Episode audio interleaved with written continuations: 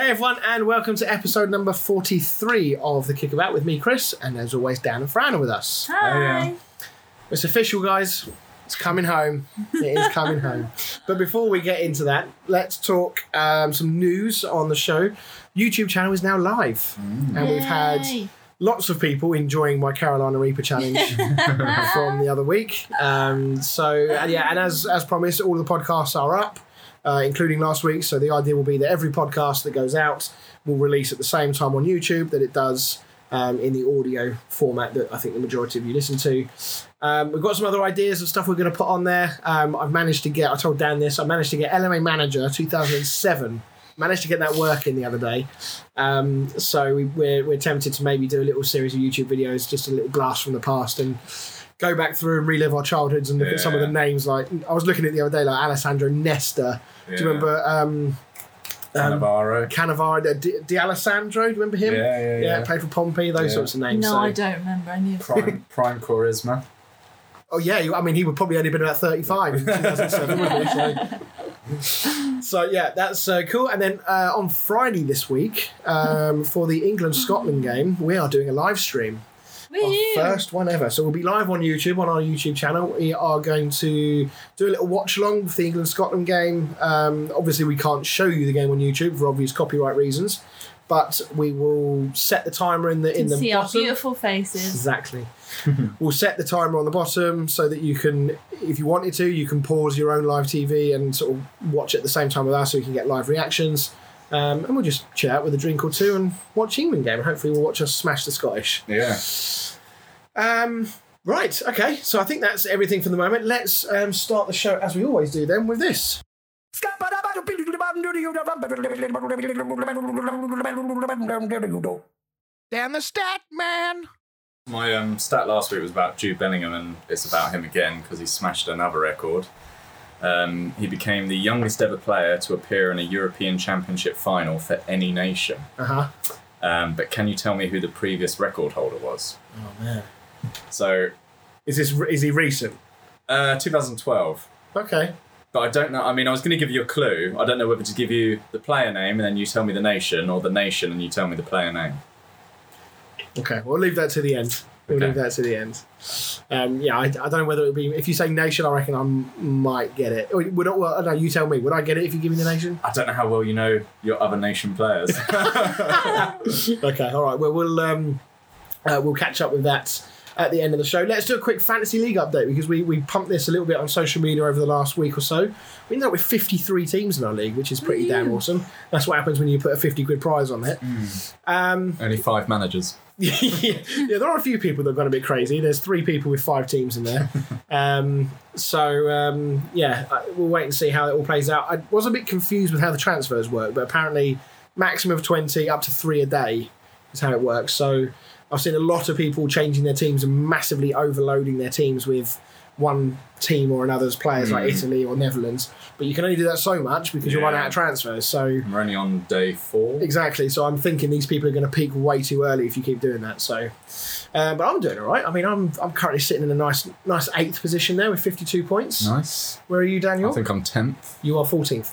I'm 14th. You've gone down, but you're doing okay. So who's at the bottom? Let's have a look. Who's at the bottom? Oh, that's one of the ones. One of Josie Dean's 20 teams. Dan Cross, 8 points. Well played. Who's he got in his team? Let's have a little look. Schmeichel, Alba, Hernandez. I mean, that's not an awful team, but he's picked Harry Kane. He didn't do much. Jack Grealish didn't even play. Lewandowski didn't do anything. Lucas Hernandez. Yeah, he's a French left back. Is he? Okay, I could have sworn they didn't take him. He's there. Okay. He wouldn't be in the team if he was. Well, yeah, that's very true. That would be a bit horrible. And then top of the league at the moment is Josie. So Josie Dean is bottom and top, yeah. With 73 points. At the moment, it's virtually an entire Belgium and Holland team with Kyle Walker there, who obviously she ran out of transfers, maybe, I don't know. So, yeah, hopefully that will start to fill out a bit as we get through. 50 quid for the winner. Right, let's get into why we're really here, people. It is coming home, as we know. I mean, let's have a quick group poll to start with. We won't show our hands because this is an audio podcast. It won't really work. But who was surprised and a bit disappointed, maybe even angry, at that starting lineup when it was announced? Yeah, 100%. Yeah, I was fuming. Yeah. Did you see Southgate out was the highest trending thing on Twitter? Oh, man. I mean, was fine with it. Yeah, well, Annika's Trippier was playing. Team Trippier. The only thing that, obviously, I just wanted Grealish to play. The rest of it, like Foden, Mount, happy as Larry. Yeah, okay. Did question Raheem, but then he turned out to be... Yeah, that one worked out quite well. I should say as well, if you can hear a whirring in the background, it is like 28 degrees in there. So we've got a fan running, so I make no apologies for a slight background whir if you can hear it. So, yeah, I mean, I think the biggest surprise for me was the left-back situation, because all of the conversations that we've had and that everyone seems to have been having is about who's going to play at right-back, which of the three, is he going to deploy it as a five? At no point did we think that he would actually drop one of Chilwell or Shaw, because, you know, Chilwell's just won the Champions League. Shaw's had the best season of his career. Why on earth, especially if you're playing a four as well, you're not even playing a back five, why on earth would you, you know, drop one of those two? But he did, and, you know, it worked out. I mean, to start with, I'm glad he did play a four. I thought he would go with a back five. Yeah. So I'm glad that he showed some positivity with a back four. He said that, I think he said that he played Trippier because he wanted as much experience in the team as possible.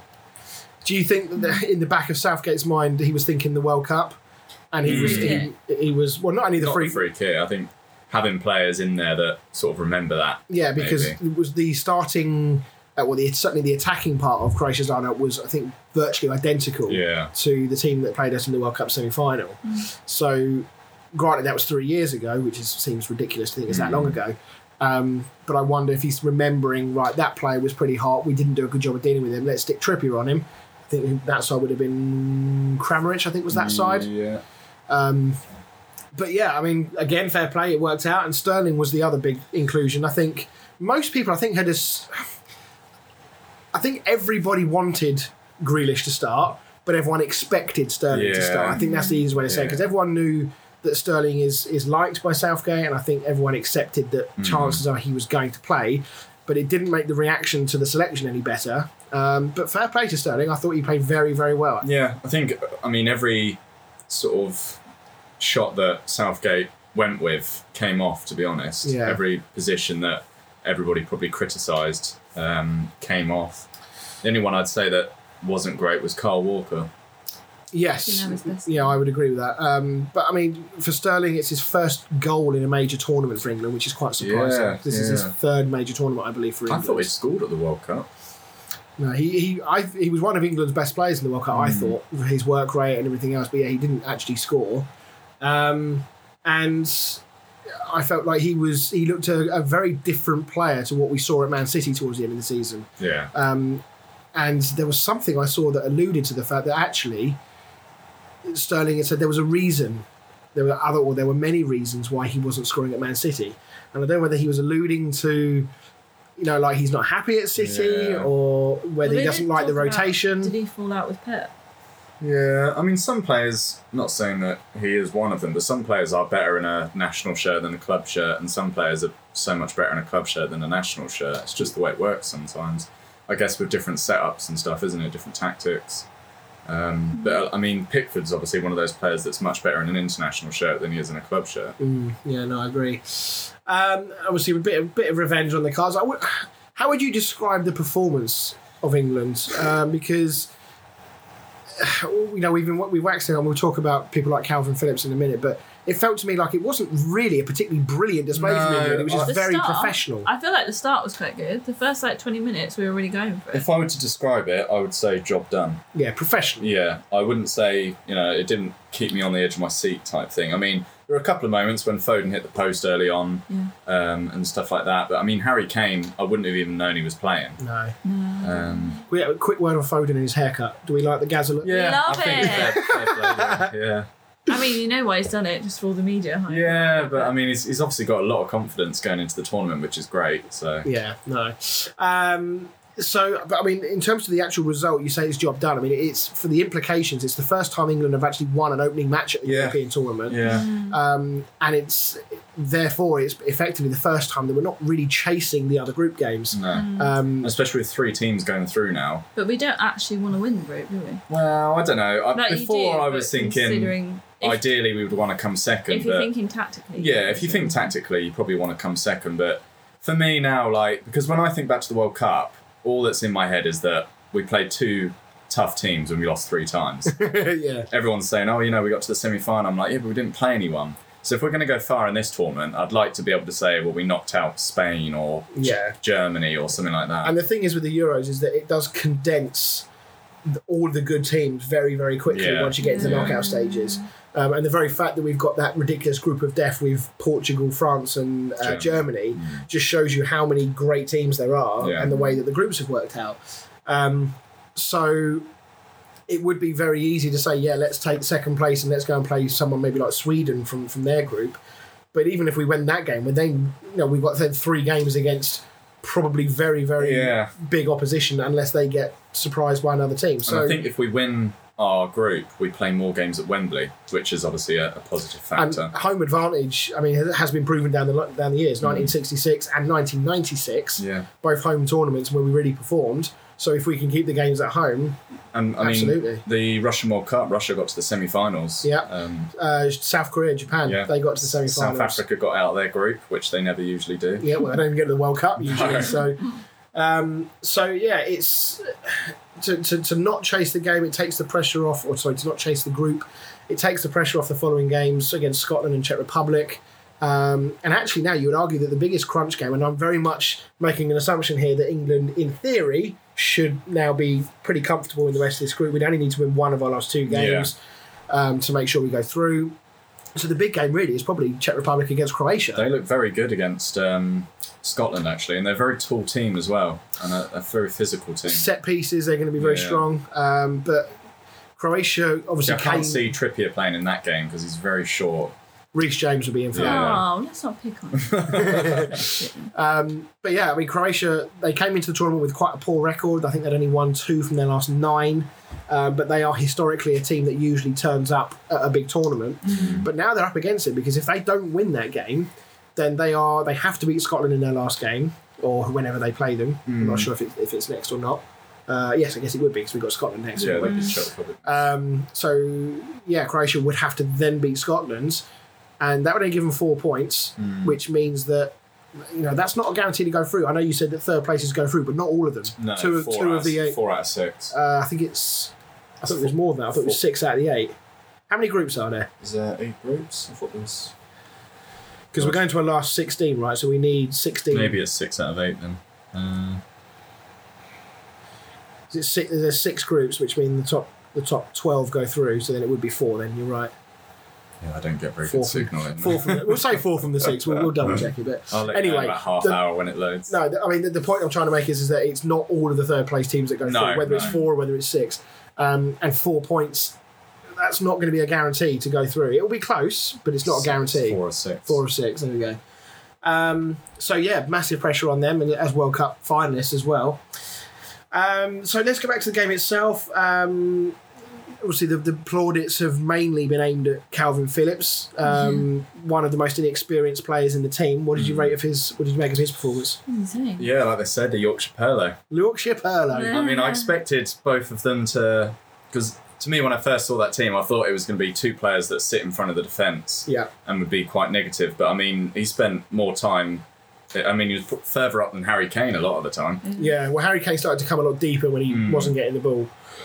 I keep thinking back to the whole Lampard-Gerrard argument of years ago where they kept saying, can they play together? And that criticism or that argument has been thrown at Rice and Phillips in the short time that Phillips has been in the team because everyone's like, oh, they're too similar, they play the same way, they can't play together. Yeah. Well, this proves they can because whether it was a deliberate ploy from Southgate, as you say, Phillips had a lot further up, still covered the ground defensively, he wasn't caught out of position.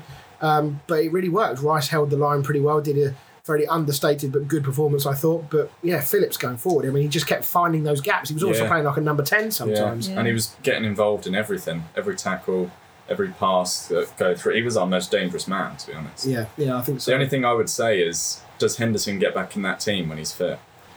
No. I think it goes back to this loyalty thing with Southgate because if Phillips and Rice continue to perform like that, they're clearly the future of the England team. I think it'd be good to build a partnership. Absolutely. And I think that Henderson is not getting any younger. He's done a fantastic job for club and country over the last few years.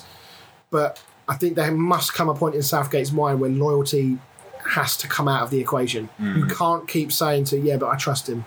It's like, well, yeah, but you've got two players that have just played large parts of a European tournament. But it depends what he does, because Henderson is fit to play. Yeah. He's not fit to play 90 minutes, I would doubt. No. And questions remain over his match sharpness. But there's, it wouldn't surprise me if he rung the changes against Scotland, for example, in the next game. Yeah. And it wouldn't surprise me to see Henderson in there for Phillips, which would be ridiculous for me. I think Phillips has to start, but it wouldn't surprise me if he did drop him. Maybe just stick to his card tricks and quizzes. Oh man, that was funny. But yeah, I mean, with the Scotland game coming up, I do feel like he will ring the changes, though. I think he will switch it. I think Grealish will play. It'd be weird because I think Grealish will play over Sterling. I feel like he'll bring on Rashford for Foden. I don't think he want to have both Foden and Grealish in the same team because they're both similar players. I think he wants. Because you've got Rashford and Sterling. I think he wants an out-and-out winger to run. Yeah, I think he wants a winger to get in behind, like a Rashford or a Sterling, and then a playmaker like a Foden or Grealish. I don't think he'll play both in the same team. Yeah, so do you think that he would therefore drop both of them? Do you think? Because I'm not sure in the long term how... I mean, I'll get to the point... Yeah, I mean, you need to build momentum. You can't keep swapping, the full sort of 11 every game. Yeah. You need to be trying to build a team. So ideally, you'd go out with potentially the same team, but... then you can't leave Grealish and that on the bench. I think in everybody's mind, everybody wants to see Grealish, Kane and Foden. Yeah. I just don't think he will go with those two because they're quite similar. Yeah. I think he wants that player that will get him behind, especially with the fact that Harry Kane constantly drops so deep. Yeah. There's never anybody in behind. Do you think the midfield three is pretty set, though? Do you think Phillips, Rice and Mount is the way forward? Yeah. I can't see anybody getting him ahead of them, to be honest. No. And then what about defensively? I mean, I actually, we raised question marks about Tyrone Mings. And I actually thought he was pretty good. John Stones looked okay. I think if Rice and Phillips can continue to play the way that they are, having that blockade in front of them is actually going to massively help them because it will take the pressure off them. Soufal was... Yeah, well, Soufal was very good at getting up and putting crosses in for... Czech Republic, and Schick got on the head of almost all of them, so we'd need a defensive left back. I don't know whether you would go with Trippier again for that or whether you would go for like a Luke Shaw or Ben Chilwell. It depends who he thinks is more disciplined. I feel like I don't think it'd be Luke Shaw. I feel like it would be Chilwell. Yeah. It would be Chilwell, I think. He didn't even make the squad. No, I was quite surprised at that. It's really strange.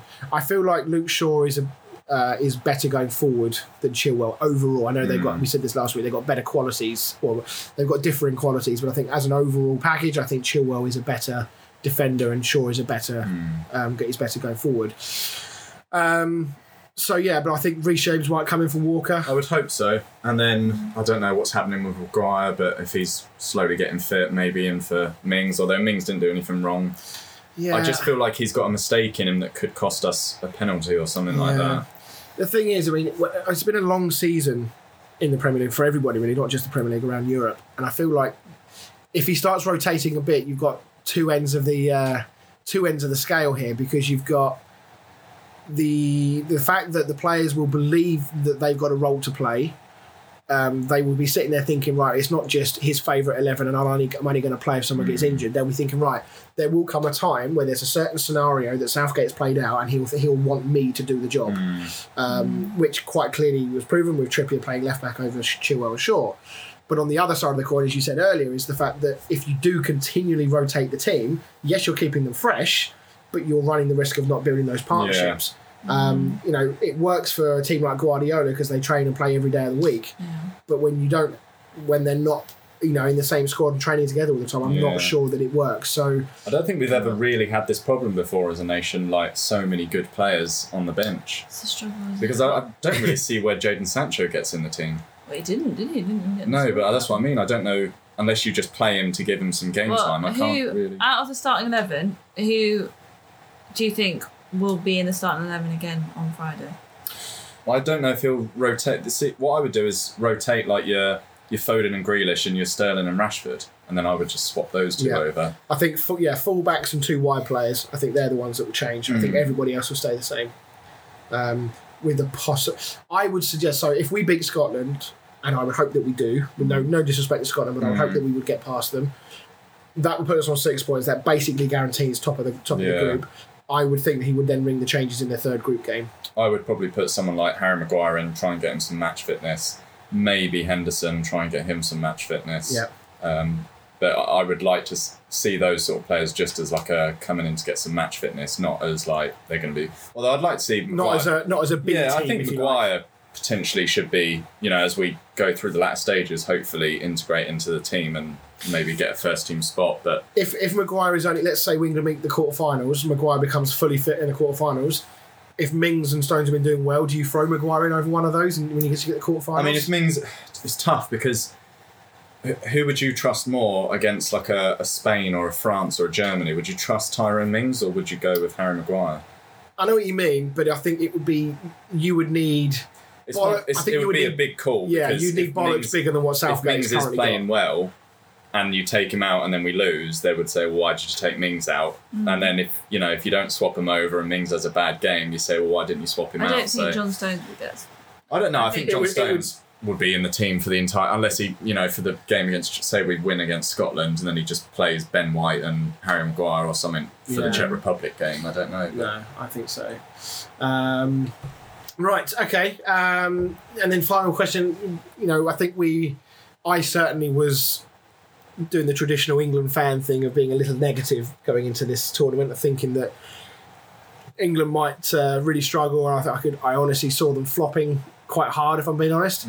The professional way in which we did the job on Sunday gives me hope for the tournament. I don't still think that we'll get very deep in the tournament, but I'd like to think that if we can maintain that level of professionalism and up the quality a little bit, that we can do something. What about you guys? Has that performance on Sunday changed your outlook of what you think England are going to do? Not really. That Croatia team were quite an Asian team. Do you remember any of it? No, not really. I had to re-watch the game. Would you like to explain to our viewers what you were doing on Sunday, Dan? Being very sick. And what was the cause of that sickness, Dan? Alcohol consumption. Okay. I had a mild case of amnesia. All I can remember is celebrating the goal. And that is it. I had to rewatch the game to actually know what happened. That's dedication. Yeah. I'd also like to say there was severe dedication going on today because Dan was meant to be working today at my dad's house.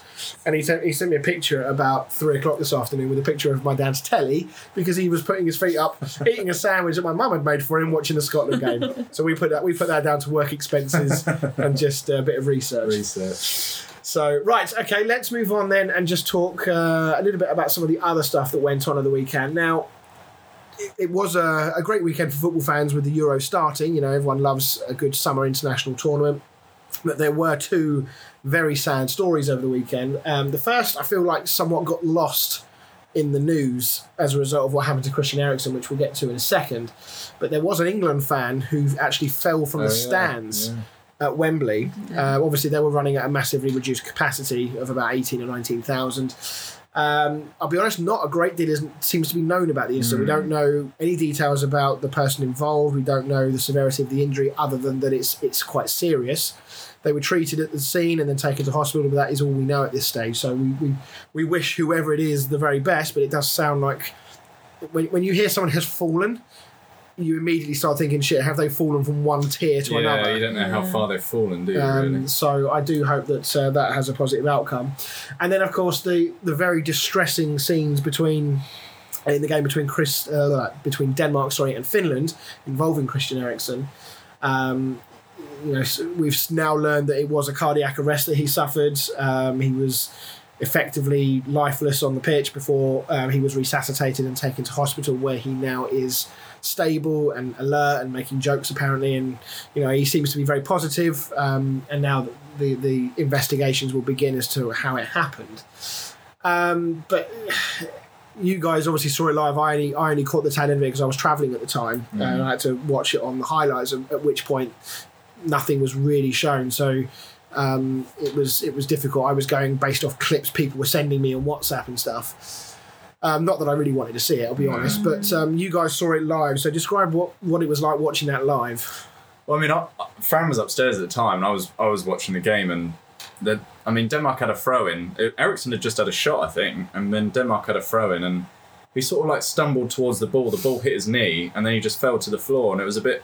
The game sort of moved on, and then they sort of came back and were like, oh, actually, this is quite serious. Yeah, and it always looked like the players went, oh, shit, is he? Yeah. Is he all right? And then it was the dawned on everybody. Yeah, it sort of looked like he was having a fit on the floor, and then the medics came sprinting over, and obviously the players looked quite distressed.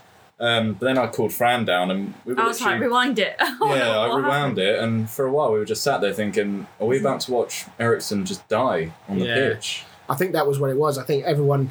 Sometimes you just don't expect this sort of thing to happen. So when it does happen, you just kind of brush it off as like, oh, he'll get up in a minute, it'll be fine. Maybe a bit of heat exhaustion or something like that. Yeah. And then the longer it went on, the worse it quite visibly became. It was a long time as well. It was a good 10, 15 minutes. Yeah. It was very difficult to watch. There has been an awful lot of criticism regarding the coverage from the media. Now... I personally do think they should have cut away. I think they were far too focused on it for too long a time. Yeah, it's a tricky one though, isn't it? Because part of it, there is a selfish part. Yeah, I mean, part of me did want to see what was happening. Yeah, but I mean, well, you were saying that they couldn't sort of go back to the studio, this, that, and the other, and they couldn't find another sort of camera to focus on. But it's interesting, when there's a streaker on the pitch, they manage to instantly move away. They could have played a vignette or something. They could literally just focus on the fans. But then you forget at the time, like watching it, it's horrible to say, but watching it, I wasn't like, you should peel away now. Because I kind of wanted to know that he would be okay. But that's the thing, isn't it? You carry on watching, not because you're desperate to watch the distressing scenes. You want vindication to see that he's okay. I look at the way, I mean, I'm a big motorsport fan, and when there's, I know that they deal with this on a lot more regular basis, especially in something like the MotoGP. When there's a large accident, anybody that watched Formula 1 will remember what happened to Grosjean at the end of last season, where he smashed into a barrier about 170 miles an hour, the car ripped in two and then burst into flames. And the cameras were on it for a moment, but only when you saw Grosjean getting out. And Formula 1 as a general rule, or motorsport as a general rule, they will not show. You might see the immediate aftermath, like the actual wreck of the car, but as soon as it becomes obvious that there's a real injury concern, they pan away and they will not show you a replay until it's confirmed that the driver's okay. If the driver's not okay, to the best of my knowledge, they just won't show the replay. Yeah. And going back to your point about the streaker, if you think back to some of the horrific leg breaks in football. Once it becomes apparent that there is a serious leg break, they don't zoom in on the injury. They don't, try and find his wife in the crowd or anything like that. No. They'll pan away, and they don't even show it on Match of the Day normally in the highlights. So it amazes me that they was. I know the pictures come from UEFA or UEFA approved people.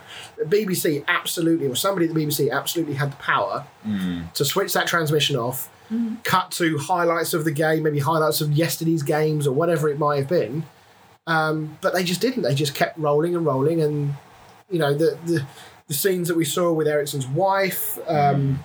He's got two young children. We saw the players in tears. They were trying to. The thing that got me the most was they tried to form that human wall. Yeah. And you can see they were in absolute pieces. And you think, well, they've done the human wall because they don't want you to see.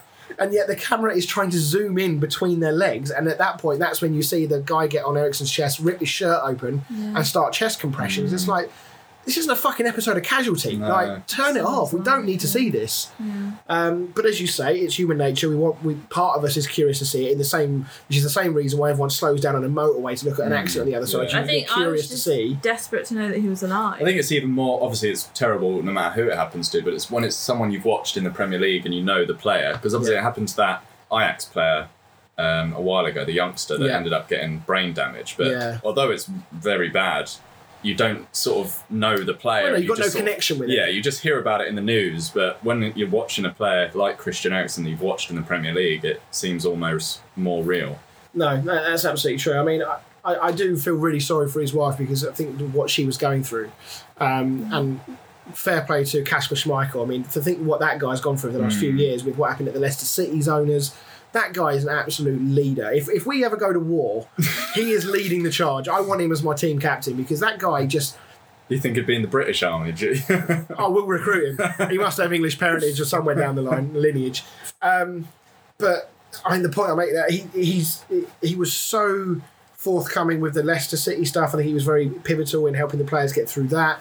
And quite clearly, he would have been hurting from this. But you see the way he was acting with the players. He was consoling the players. He went over to Eriksen's wife and consoled her. So did the Danish captain there. Apparently, he pulled out Eriksen's tongue to stop him swallowing it. Yeah, incredible. He was like he was right next to him, wasn't he?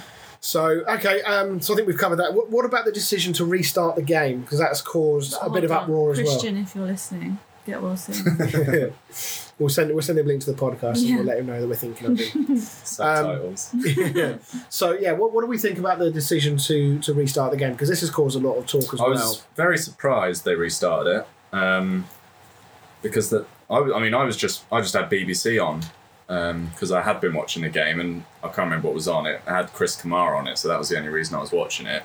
And then all of a sudden it just cut away and it went back to Garen Lineker in the studio saying in 5 minutes they were restarting the game. And I was like, oh, it's different. Yeah, I mean, initially when I saw that, we're part of one or two group messages on WhatsApp, and people were saying, why are they restarting? They shouldn't need to. The Denmark player's not in the right frame of mind. And my thinking was like, well, they must have been spoken to. They must have agreed to this. And as it transpires, they apparently FaceTimed Eriksen at the hospital, who was adamant that they should carry on playing. And now it comes out from Peter Schmeichel, Kasper Schmeichel's father, that UEFA basically gave them three options, which was to either play the game now, play the game the day after, or take a 3-0 loss.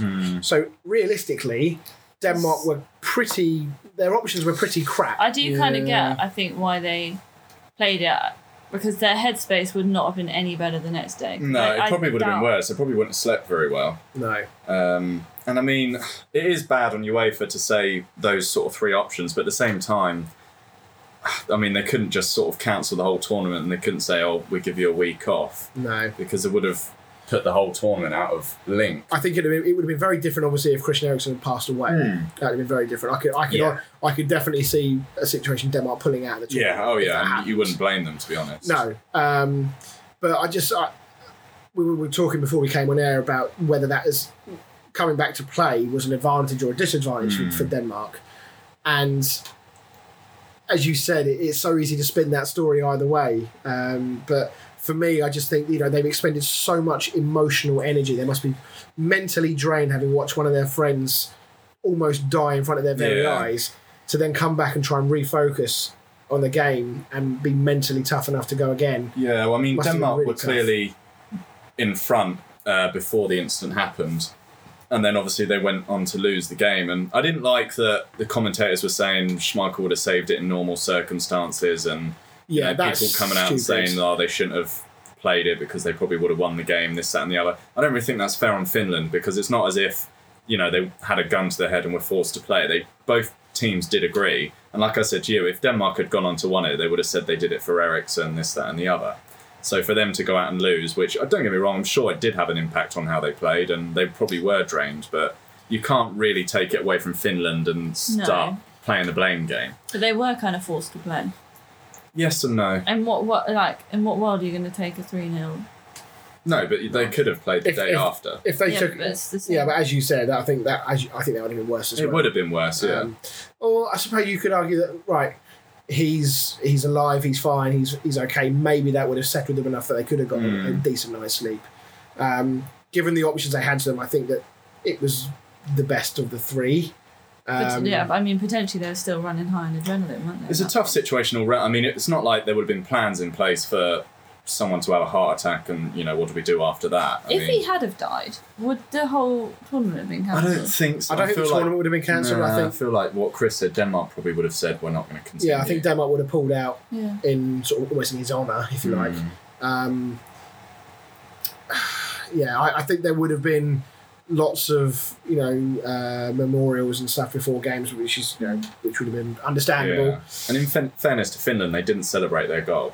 I mean, they celebrated a little bit, but the bloke that scored, he just sort of ran to the fans. He didn't do anything. Yeah, you do have to within reason, spare a thought for Finland, because this is their first major tournament, their first game they've ever played, it's their first goal they've ever scored, the first time they've won in a major tournament, and the whole thing has been overshadowed. They won't care. This won't matter to anybody in Finland. They will be far more concerned with the safety of Eriksen, and rightly so. But part of me thinks that that was such a historic moment for their country that now is remembered for, unfortunately, the wrong reasons.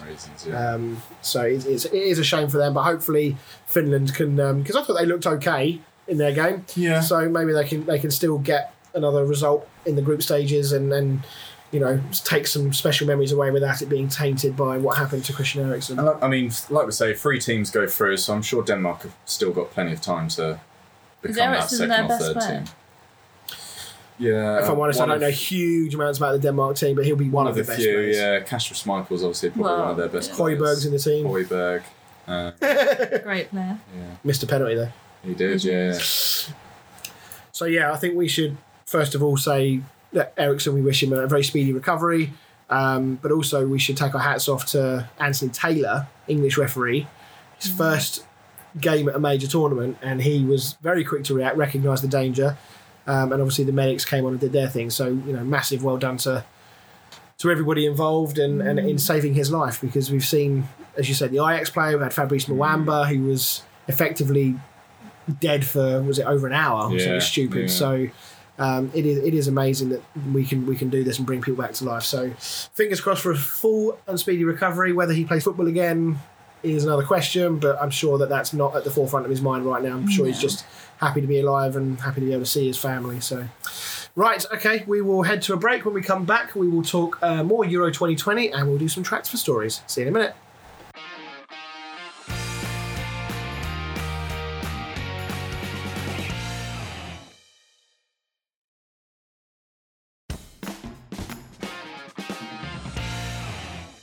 Hey everybody, and welcome back to the show. So before we get on to some more Euro 2020 chat, I believe the transfer window has now officially opened. It is officially open, yeah. So we've started bidding the pennies for Sancho.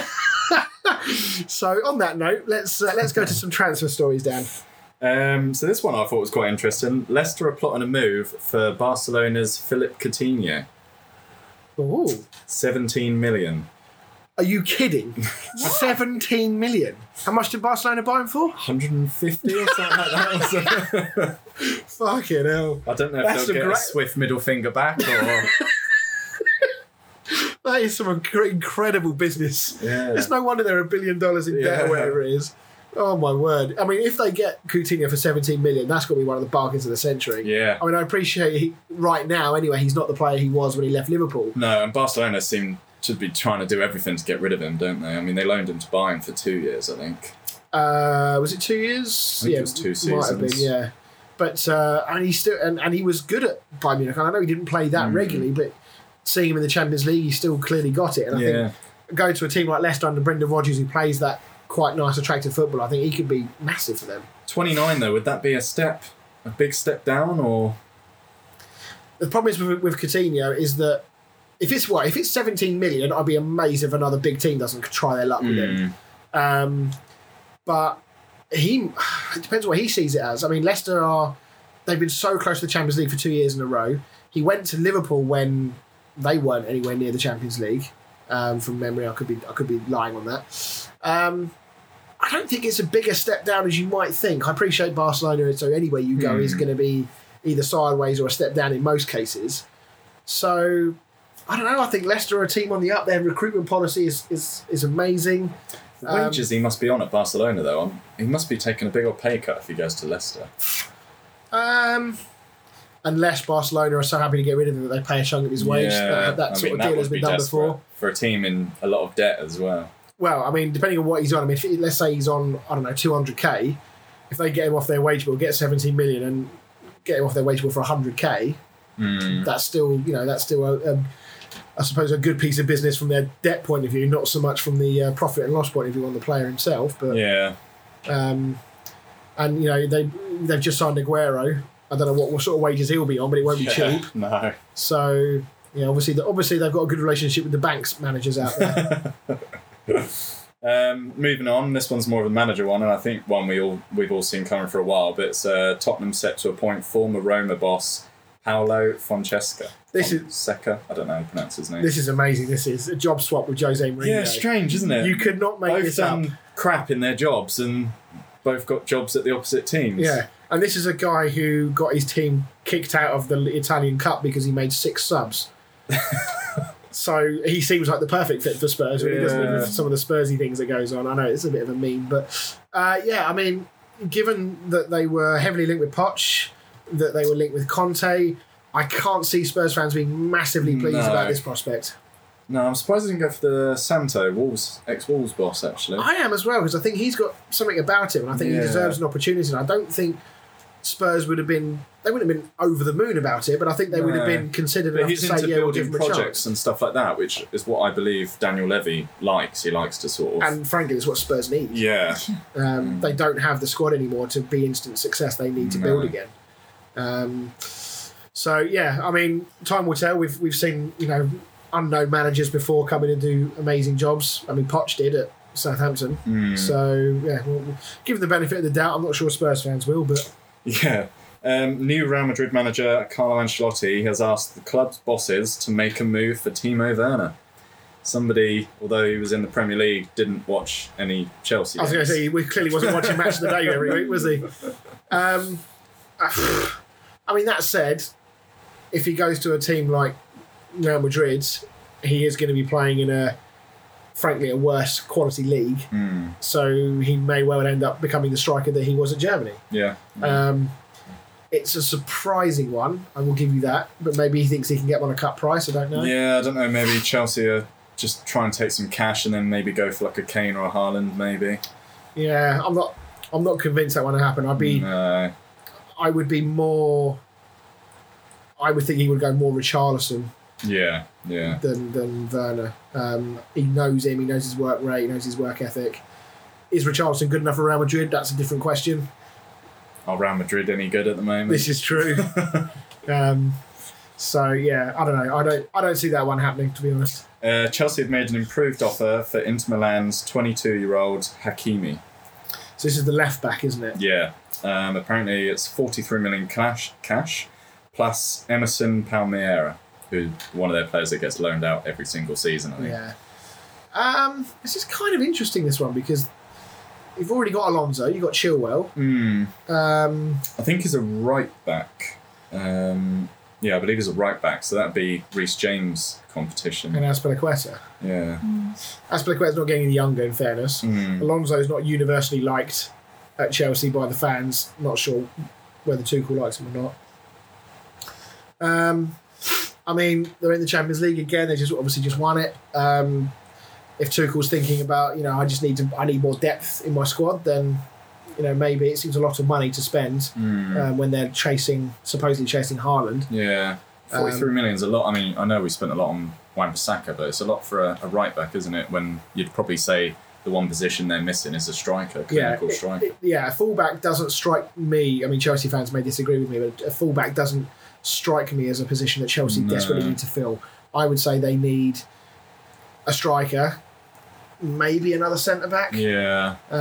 Especially with the injuries of Thiago. Thiago's not getting any younger. I know Christensen and Zuma can do a job, but are they a defensive pairing that's going to win you a league if Thiago's not around? Yeah. Probably not.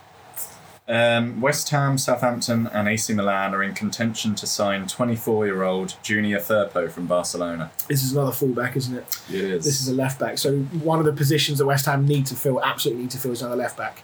I rate Quezrel. I know a lot of West Ham fans don't. I think, generally speaking, everybody knows he's great going forward, but defensively he can be caught out of position and often, you know, we concede goals or concede good chances from his side. Masuaku, as far as I'm concerned, should be banned from playing left back for West Ham. I don't believe under any circumstances he should be allowed to play there. He is far better as a wing back and going forward. So yeah, and with the European, hopefully a decent European campaign to come, we do need depth, and left back is definitely a position. So I don't know much about this guy, but supposedly he's quite highly rated. I think he was one of those sort of wonder kids a few years ago, and career's maybe gone a little bit quiet. Especially when you go to a club like Barcelona at a young age. So much expectation, isn't there? So, I mean, if the price is right, I mean, I have to say I completely and utterly trust David Moyes and his transfer policy, given his record recently. So, yeah, we'll see. A couple more. One that will please you. England midfielder Jesse Lingard has told United manager Solskjaer that he wants to remain with the Red Devils after a spell at West Ham. Ooh, so here's the thing, right? So I saw this story yesterday, I think, or earlier today, and I looked into it because I saw it come up on my phone. I was like, oh, for fuck's sake. But everything that I've seen has suggested that it's a formality for Lingard to go to West Ham. And I looked at this, and this has come from The Sun, apparently. This is The Sun who wrote this. Oh, okay. And apparently they've quoted no sources. There's been no real official confirmation that this is true. So I don't know whether they're just spinning the pot here. Yeah.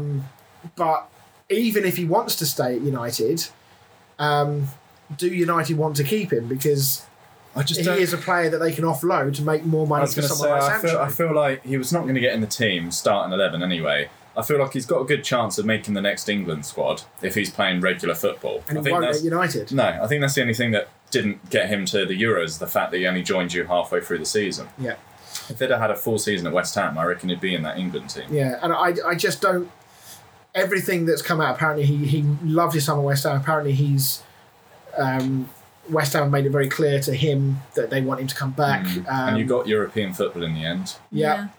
So I would still be very surprised if West Ham don't make a really big push to get him. Whether or not Man United end up accepting whatever bid we make is another question. But I think Lingard, I'm hoping, is intelligent enough to understand that he needs to be playing regular football. Do you think he'd be an idiot to go back to United? I think he would. I do, yeah. I think whether it's West Ham or somebody else, he must understand that he's just played 6 months, probably the best football collectively he's played in his career over that kind of consistency. He's so close to getting back in the England team as a result of playing for West Ham. Helped us get into Europe. I think he'd be crazy to go back. And the only reason United. I could see him not going is because United is all he knows. Or they price him out of it. Yeah. Well, I mean, I know he's only got a year left in his contract. Would United want to risk losing him for nothing next summer? With Pogba. Oh, my God. If Pogba goes for a second time for nothing for Man United, that would be amazing. We spent 90 million on him. That's United summed up, really. Oh, God. We were having a go at Barcelona's transfer things earlier. And last one, Juventus and World Cup winning Italy goalkeeper Gianluigi Buffon at 43... is poised to rejoin Parma 20 years after he left the club. Oh, I mean, Parma is one of those clubs that if they'd have kept their players, they would probably be the biggest team in Italy. Because the team they used to have was ridiculous. But they suffered massive financial issues. I think they ended up having to then what happened to Rangers. Yeah, I think they got demoted and went to administration and dropped down the leagues. I can't remember if they're back in Serie A now. They're in Serie B. They are in B, okay. But yeah, I mean, I also read that he wants to try and make the next year's World Cup as Italy's third choice keeper. He doesn't. I don't think he knows he's not going to get number one unless a crisis of injuries. Is he at the Euros? I would imagine he probably is. If they've got three keepers, I mean, Donnarumma is obviously number one. I think they got Sirigu. Yeah, and maybe Buffon's the third. Maybe he's third. I haven't looked. But yeah, 43 years old. I mean, this guy—he must have found the fountain of youth because he just keeps playing. Like, I don't know when he's going to stop. God knows. And it's not like he's extending his career for the sake of it. He's still doing a job. It's not like he's a really crap goalkeeper that's just trading. I think he could still get into a Premier League team. Yeah, I mean, I don't know. It wouldn't be a top one, obviously. No, it'd be like a Crystal Palace or something. But I think he could easily get the number one spot, like a Crystal Palace. Yeah. So it's amazing that he continues to carry on. Right. Okay. Let's talk about back to Euro 2020. Then let's talk. It still sounds so weird to say when we're in 2021 and we're calling it Euro 2020. Let's talk about the game that happened earlier today. So we're right up to date at the moment. I love these Euros because you can talk about current affairs. Let's talk about the other game in England's group, Scotland against Czech Republic early today. Now, Dan, you had a lovely afternoon at my dad's house watching it. Talk to us what you saw of the two teams and should England be afraid of either of them? Yeah, definitely. I don't think we can take either lightly. Even though the game finished 2-0, it was very end-to-end. Yeah. Scotland had plenty of chances. The Czech Republic goalkeeper had a great game. I feel like Scotland, if they could have restarted that game, they would have made a few changes to the way they started it. Yeah, I feel like, I mean, I had it on while I was working. I feel like they could still be playing in a few days and wouldn't have scored. Yeah, and I feel like the likes of maybe Che Adams and that probably should have started for them. But I think he said he went with loyalty for that Lyndon Dykes because he played well against Czech Republic before. Right. But Czech Republic, I mean, they had a lot of strong, tall players and they kept putting it into the box, like West Ham Sufal. Constantly putting crosses in, yeah, and eventually they paid off. And then obviously there was the second goal that, I mean, outrageous goal. And one of the someone at the end of the game actually asked that Schick, "Did you see the keeper off his line?" I feel that's a bit of a stupid quote. What, he just hit it? I'm assuming he did see that he was off his line. Yeah, he's just inside their half. With nobody around him, he thought, let's just have a go. I don't really fancy running, so I'm just going to shoot. So, no, I think it's a difficult one for Scotland because, you know, obviously they do come in as the massive underdogs in this group. It's their first tournament for, I think it's like 16 years or something. I felt like the Czech game was their real shot in the dark because on paper, at least, the games against England and Croatia are going to be very, very tough for them. Yeah. If they got 3 points against Czech Republic, they maybe nick a point against us or Croatia and put themselves in a reasonable chance of going through. But I think now they have to beat one of us or Croatia just to have any chance of going through. Yeah, I said to your dad when we were watching it that for both teams, this is a must-win game. Yeah. And Scotland looked very nervous to start with. I don't know if you saw, but Robertson actually sort of went calm down to everybody because they were just so hectic. Yeah. And at 2 points, two Scotland players ran into each other. I saw that. Ryan Christie sort of dribbled past a couple of players, and I don't know who it was. O'Donnell, I think it was, just ran flat out into him. Oh, dear. But no, I mean, the goal itself was obviously that's going to be a contender for goal of the tournament. Yeah. We said earlier about the Croatia-Czech game being more of a crunch game. I can actually see Czech Republic doing Croatia, I have to say. Based on what I saw today, I think physically they could dominate Croatia. Yeah, and I'm not looking forward to playing them. The only good thing about playing Czech Republic is it's our last game, so hopefully it'll be done and dusted. We'll have 6 points by then, and it'll just be a formality. Even if we picked up a point from them, I think we'd hopefully be able to top the group. But, I think that would be quite an interesting game between Croatia and Czech Republic because we didn't really see the Croatia that we saw in the World Cup. As you said, they are an ageing team. Yeah. I mean, Modric is not getting any younger. I don't think they have Rakitic anymore. I think he's retired. Yeah. Perisic is getting on. Rebic is getting on. Kramaric is getting on. The goalkeeper, they don't have that Subasic anymore. They've got Livkovic, who plays for Dynamo Zagreb. Yeah. So they are an ageing team. They're not the same team they were in the World Cup. I don't think they had. Did they have? Was it Vida? Yeah, he played. Yeah, okay. Lovren didn't play. Oh, the world's best defender. Yeah. Well, when you don't have the world's best defender, you're obviously going to struggle. The first round of group games now are coming to an end. I think the last set is tomorrow with the group of death playing tomorrow. Spain and Sweden are currently playing now. Let's talk about the first game of the season now. I spoke last week about how I felt that Italy might be dark horses. Granted, they were playing a Turkish side who, for some reason, look complete. I don't know if they were out on the piss the night before, but they look absolutely shattered to the point where they substituted the entire midfield in the second half, which you don't see very often. Yeah. But Italy, to their credit, were pretty good. I mean, it's not often you see an Italian side being so forward-thinking, high press, high intensity. Usually they're quite a defensive-orientated team and look to counter. So do you think that, you know, we're seeing a team that might go deep in this? I'm still not convinced. Why do you think they're dark horses? Because I don't think anyone's really considered them as genuine contenders in this tournament to go deep. They don't concede goals. I know their two centre-backs are about 900 years old. But they are still very good. They're very solid players. They played well. They did do a high press, and I mean, Turkey just looked absolutely knackered. And when Turkey attacked, they sort of had, I think they played like 4-5-1. And unfortunately, the 36-year-old Yilmaz up front was on his own. He never had anybody around him, and he had to sort of settle for taking shots like 30 yards out because he had no support. Yeah, I know what you're saying. I know you're saying you're not convinced because the fact that Turkey. If I watch them for the next two group games and they play the same and they dominate like they did, then I will agree with you. I just feel like it's a Turkey bit of a, wasn't enough of a test. Yeah, that is what I'm saying. Okay. Yeah, no, that's a fair point. I do think, though, from an attacking point of view, they are going to be dangerous. I think you're right in that they've not definitely not been tested defensively yet.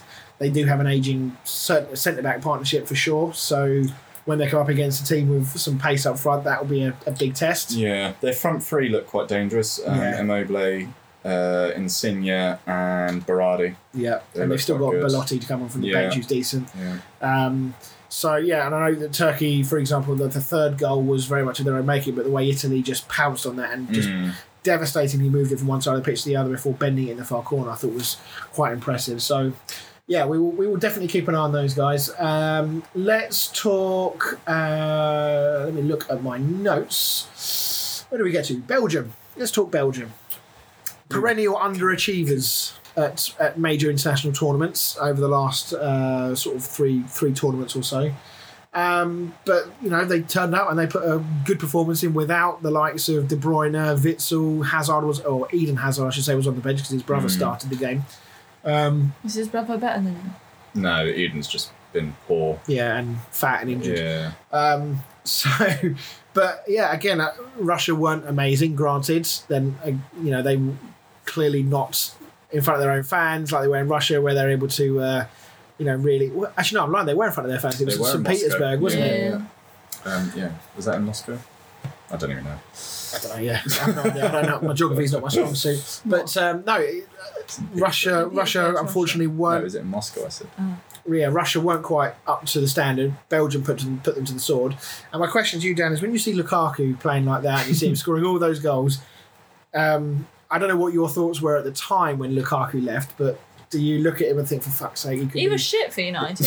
There you go. I don't get why everyone was like... because I only ever watched him at United. I think he is a different player now than he was, because his first touch at United was awful. Yeah. I mean, he was ridiculed a lot. It made mine look good. He was saying something. But he still scored a lot of goals. Yeah, he did. I just don't think he suited the way Solskjaer likes to play. So was he sold? He was like the first player Solskjaer got rid of. Right, okay. Yeah. That's ballsy to walk in and get rid of Lukaku. Yeah. But I think Lukaku was already on the verge of wanting to go because of how he played under Mourinho. Yeah. And so I think he was already halfway out the door and Solskjaer just opened it for him. Yeah, I mean, he does look deadly. I mean, he's already said that he's not going to be leaving Inter Milan in the summer, so which I'm sure will please Inter Milan fans to hear that news. He's my golden boot winner as well. Is he? Yeah. I think, well, based on what I've seen, that's a fair shout. I mean, my pick, I think I put Griezmann, and obviously they've not played yet. They don't play until tomorrow. No. But yeah, 2 goals for him, 1 goal for Meunier. Do you think there's, when we talk about Belgium, we've often said about this golden generation. I'm not sure whether we're still in that for Belgium. No, I don't think it's as good as the last sort of couple of years. There's no Fellaini there. Well, yeah, I mean that's the golden generation done, isn't it? But when you push the golden generation tag onto a team, that comes with a certain stigma attached to it. Yeah, there's a lot more expectation. And granted, they finished third at the last World Cup and they did lose to the eventual winners in the semi-final. But I think for me, and I might be being harsh here, so feel free to tell me I am, but I feel like if you're being called the golden generation, you've got to make a final. They're the number one ranked side in the world. They're the number one ranked side in the world. So, which I've never quite understood how that ranking system works. France won the World Cup, but yet Belgium are the best team in the world. Yeah. And they came third. And France beat them in the World Cup.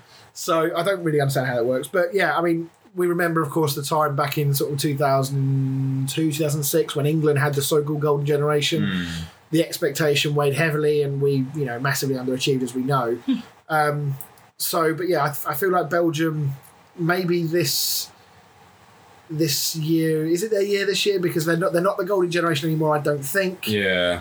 I think that maybe there are a few more experienced heads in their team, but they have got a few ageing players. Marlon, I think, Alderweireld, Vertonghen. I think they'll go far, but I don't think they'll win it. Who did you think will win it? I personally think France will win it, which I think is most people's pick. Yeah, I mean, between me, it's Portugal-France final, to be honest. Yeah. And then one of those two will win it. But. Yeah, no, I agree. I think Luke, I don't know. I haven't actually seen whether De Bruyne is due back in time for any games. I mean, obviously that's a big blow. They've got Tielemans and Dendoncker in midfield at the moment, which is nowhere near the likes of De Bruyne and Hazard and stuff like that. No, I mean, I think Tielemans is class. I'm not sure about Dendoncker, though. Where does he play? It's Wolves, isn't it? Dendoncker? Yeah, Wolves, yeah. So, yeah, I think they'll go deep again. But I think that to justify their number one spot and this so-called golden generation, I think they've got to get final this year. Yeah. To be classed as a really a truly great team. The eventual winners, I guess, but I suppose. I mean, you can take some. That's what England will be taking when we get knocked out by France. We would have got to the final, but okay. And then finally, there was a cracking game last night between Netherlands and Ukraine. Mm. I'll ask you a question. Is Memphis Depay the laziest football player you've ever seen in your life? Yeah, I'm so glad he's not at United anymore. The fact he's been linked with Barcelona baffles me. He's not actually that good, is he? When he's got the ball at his feet, technically he's very gifted. Yeah. And when he wants to run, he's also quite quick. As in, I think he was quite wasted out on that left wing, though. I think he probably should be playing as a striker for them. I'd play him as a number 10. Just get the ball to his feet and just let him, a bit almost like a Payet, to let him do stuff. Yeah. He's very apparently good at you're being linked with that Weghorst, or however you say it. I saw that, yeah. I mean, he fits the mould in terms of what Moyes likes. As long as he's not injured as much as him, I don't care. But no, he fits the mould of a David Moyes player. That's, strong, works hard, leads the line type approach, and he wants to play that one up front. So... 6'6", he's a big boy. Giant, yeah. So, but no, I think Depay, he needs. When he was at United, obviously United were in a bad moment anyway. Yeah. And I think he did become a bit of an unfair scapegoat. Granted, he was due his criticism. Don't get me wrong, but I think he was scapegoated a little bit at United. And clearly, the move was good for everyone because he has reinvigorated his career at Lyon, but. I watch him and I just think, what if I'm a player in your team and I'm watching you just walk around not really chasing down? You must be so irritated. You think, we're professional football players. Running is a minimum. Yeah. Mm. Holland don't really worry me as a team, to be honest. No, they do look not. Very open at the back. They're missing Van Dijk for sure. Yeah. That's a big miss. Delict didn't play either. Yeah. In fact, Van der Beek pulled out. Will Van Dijk be back for the next season? Yeah, he'll be back for the next season. He probably could have made the Euros, but I think he said it wouldn't be fair. On the team or on Liverpool for him to go and play. Especially the fact that their best centre-back's Daley Blind at the moment.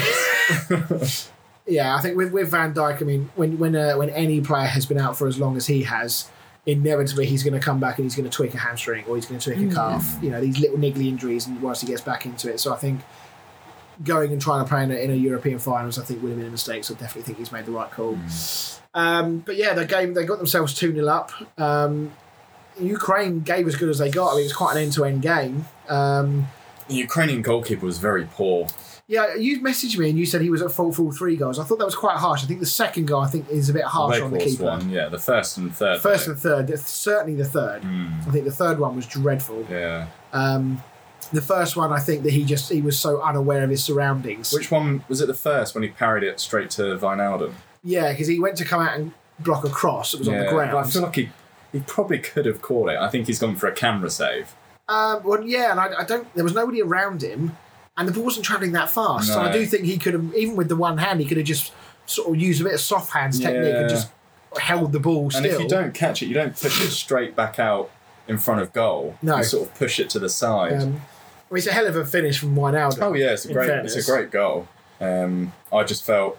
I don't know, I felt like he was the weak link for Ukraine because they did so well to get back into that game. Yeah. And then that third goal just absolutely stitched him. Yeah. I mean, it looked like he was one of those ones where you see on a Sunday afternoon where the keeper goes down a bit too early, doesn't judge the bounce, and then as he's falling, the ball's going up. Yeah. And he just can't adjust himself. So, yeah, it was gutted. I mean, another goal of this tournament contender from Andrei Yarmolenko. Shame he doesn't do that for West Ham.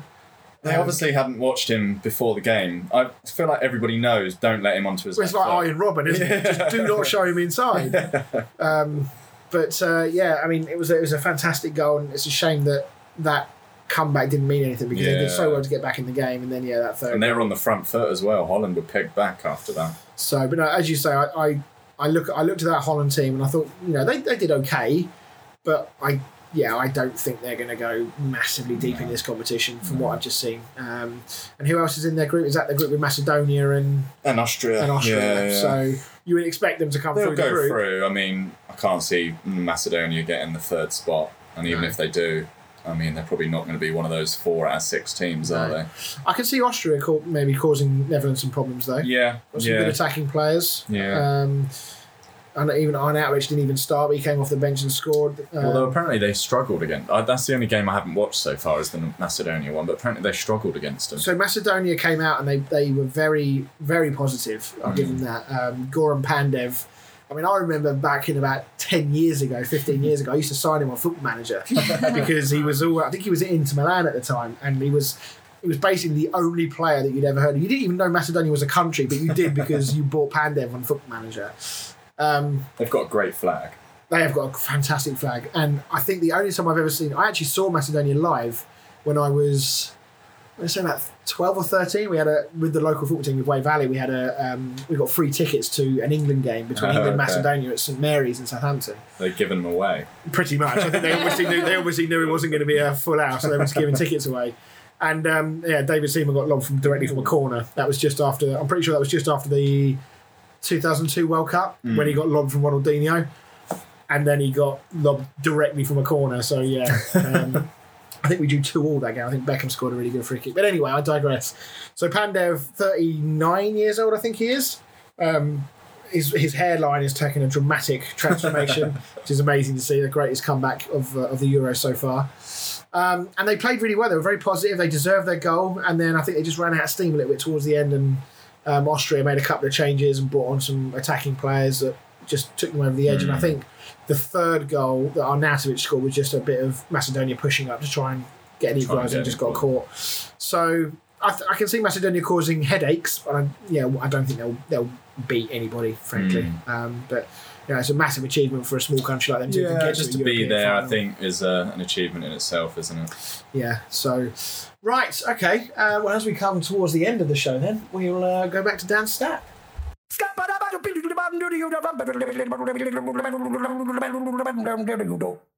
Dan the Stat Man. So again, Jude Bellingham became the youngest ever player to appear in a European Championship final for any nation. Can you tell me who the previous record holder was? It's not an English player. Not English. How far back are we talking? 2012. Euro 2012. I can give you a clue. I can either give you the nation or I can give you the player's name and you tell me the nation. No, let's go nation. So the nation is Netherlands.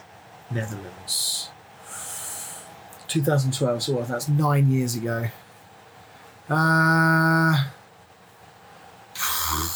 Aanholt? No. That position, though, I believe. It won't be Van Bronckhorst because that would be too old. Yeah. It's not Royston Drenthe, is it? No. Okay. I was really confident with that. So left back? Yeah, I believe he's a left back. Definitely a defender. I'm fairly certain he's a left back. Has he played Premier League football? Maybe. He might have been at Newcastle. I could be wrong. No, go on. You have to tell me this one. Jetro Willems. Jetro Willems, yeah, he did play Newcastle. Yeah. You're right. I'd have been here all night trying to guess that one, I'll be honest. He was 18 years old when he represented the Netherlands at Euro 2012. Wow.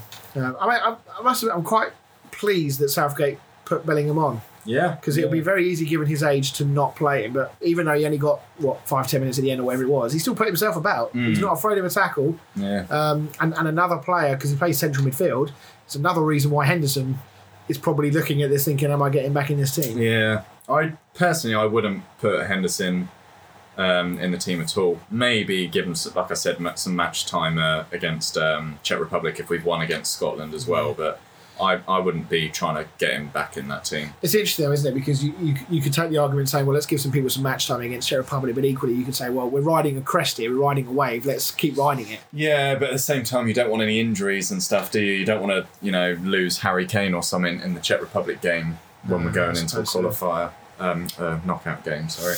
Indeed. Right, okay, well, that brings us to the end of the show. So just as a reminder, we will be live on Friday. It will be all over our social media, as you might expect. If you haven't followed us on or subscribed to us on YouTube, please do so. It would be great. Obviously, all of our podcasts are going to go on there, so if that is your preferred medium, then do feel free to listen on there. And we will see you on Friday. We'll I've not really entirely worked out exactly how the setup was going to be in the house yet, but we'll work it out. Whatever your missus tells you. Yeah, whatever I'm told you. Yeah. So, yeah, it should be good. We'll be chilling out with a drink or two. So do come and join us. Dan will be on the Pepsi. I will be on the Pepsi. No, don't be a melt. I'm not bloody drinking. Well, you don't have to go mad. I'm not Joe Morton. Excellent. Right, well, thank you very much, everybody. We will see you all next week. Bye. Bye. I'll probably have recovered by then.